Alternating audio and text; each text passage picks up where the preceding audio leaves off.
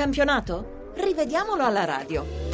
Buon pomeriggio, di nuovo buon pomeriggio dagli studi RAI di Milano. Grazie come di consueto a Lorenzo Baletti per la collaborazione redazionale e a Claudio Rancati per il lavoro alla console.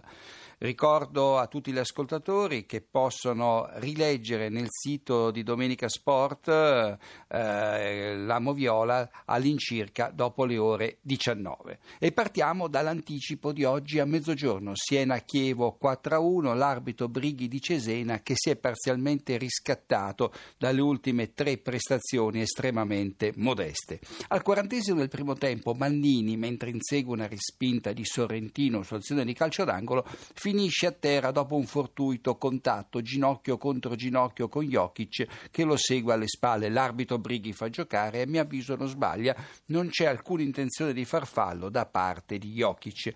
In avvio di ripresa l'arbitro non si avvede che Cesar ferma destro con una gomitata al viso a centrocampo impedendogli di prendere parte a un contropiede.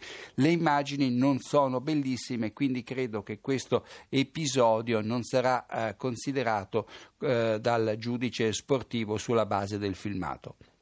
Regolare il raddoppio del Chievo, destro è in linea con Calaiò quando riprende una rovesciata del centravanti ribattuto dal portiere del Chievo e regolare è anche il gol della bandiera di Moscartelli lo tiene in gioco Rossettini. Nel finale Paloschi si lamenta con l'arbitro dopo una vediale trattenuta di Pesoli, appena dentro l'area una trattenuta che non vale rigore. Infine, in pieno recupero, una curiosità. Calaiò scatta dalla propria metà campo quando va a segnare il gol del 4-1 e quindi in casi simili non ci può essere fuorigioco. E passiamo a Bologna dove la squadra di casa ha battuto l'Atalanta per 3-1 e conquistato fra l'altro i primi punti al Dallara. Al decimo minuto eh, Di Vaio sfiora il gol con un colpo di testa respinto da Consigli proprio sulla linea di porta. E andiamo al rigore che ha fatto da spartiacque alla partita. Nel recupero del primo tempo il Bologna sotto di un gol pareggia appunto con Di Vaio dal dischetto. Netto il fallo di Capelli ai danni di Ramirez, lo ha ammesso anche l'allenatore giocatore dell'Atalanta. I bergamaschi protestano perché Di Vaio nel proseguo dell'azione calcia fuori, ma l'arbitro, che ha sì fischiato il leggero ritardo, può concedere il vantaggio e poi tornare sulla propria decisione se non si concretizza. A Firenze la squadra viola ha battuto il Genoa per 1 a 0 e la Fiorentina reclama sul punteggio di 0 a 0 il rigore al ventunesimo quando Cargià finisce a terra nell'area rossoblù ma il marocchino perde l'equilibrio perché incoccia sulla gamba di Granquist che non ha quindi alcuna colpa. Bravo Peruzzo a far giocare. Al 77 il gol fantasma di cui avevo accennato in un precedente collegamento. Gamberini riesce a calciare sulla traversa una palla gol a un metro e mezzo dalla porta e Frey, il portiere del Genoa, dà l'impressione di respingere il pallone quando aveva già oltrepassato del tutto la linea di porta. Nel finale Cassani sfiora sfiora un pallone con il braccio accostato al corpo, non è rigore, non può essere rigore. Andiamo a Lecce dove la squadra di casa ha pareggiato con il Novara per 1-1. In due occasioni i salentini reclamano il rigore sempre per falli su quadrado. Al 27 Morganella trattiene per la maglia il colombiano che poi si lascia cadere. Al 55 Porcari gli rifila una spintarella. In entrambe le circostanze l'arbitro Romeo fa giocare. Qualche dubbio. Al 39 l'assistente Rubino compie un piccolo misfatto cancellando un gol di Meggiorini tanto spettacolare quanto regolare in rovesciata alla Runei per capirci. Per il collaboratore dell'arbitro Meggiorini è in fuorigioco e invece è in linea con Carrozzieri nel momento in cui viene servito da Rigoni. Non ci stancheremo mai di suggerire agli assistenti di tenere la bandierina abbassata in casi dubbi e questo lo era sicuramente. Il Novara, sotto di una rete, pareggia al 44esimo con Rigoni su rigore. Mesbà trova la gamba di, rigori, di Rigoni invece del pallone.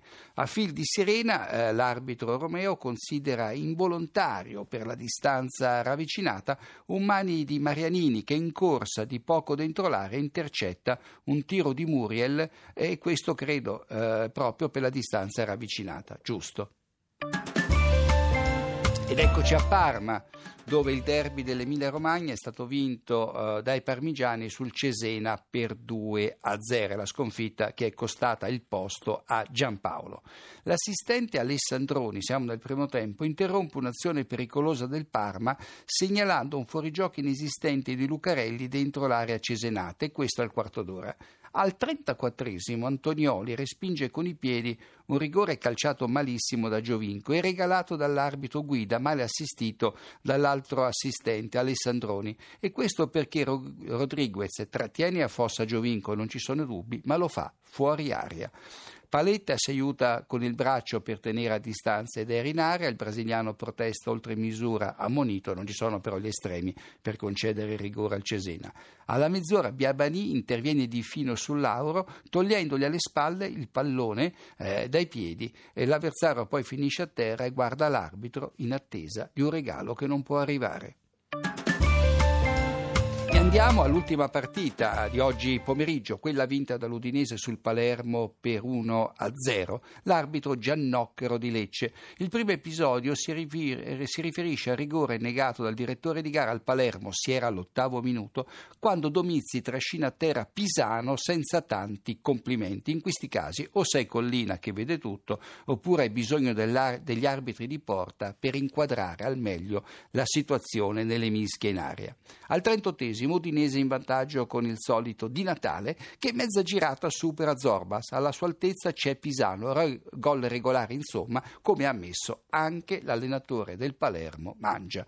In avvio di, ripre- di ripresa Floro Flores segna gioca abbondantemente fermo dopo un netto fuorigioco fischiata di Natale e qui Giannocora poteva anche ammonirlo. Poi un reclamo per parte. Floro Flores finisce a terra nell'area siciliana dopo aver subito una leggera pressione con l'avambraccio da parte di Balzaretti, niente di che.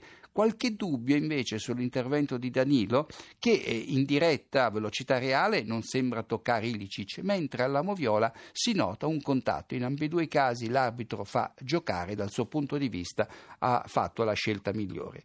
A una manciata di secondi dal novantesimo Abdi parte in fuorigioco e sbaglia un gol fatto a tu per tu con il eh, portiere.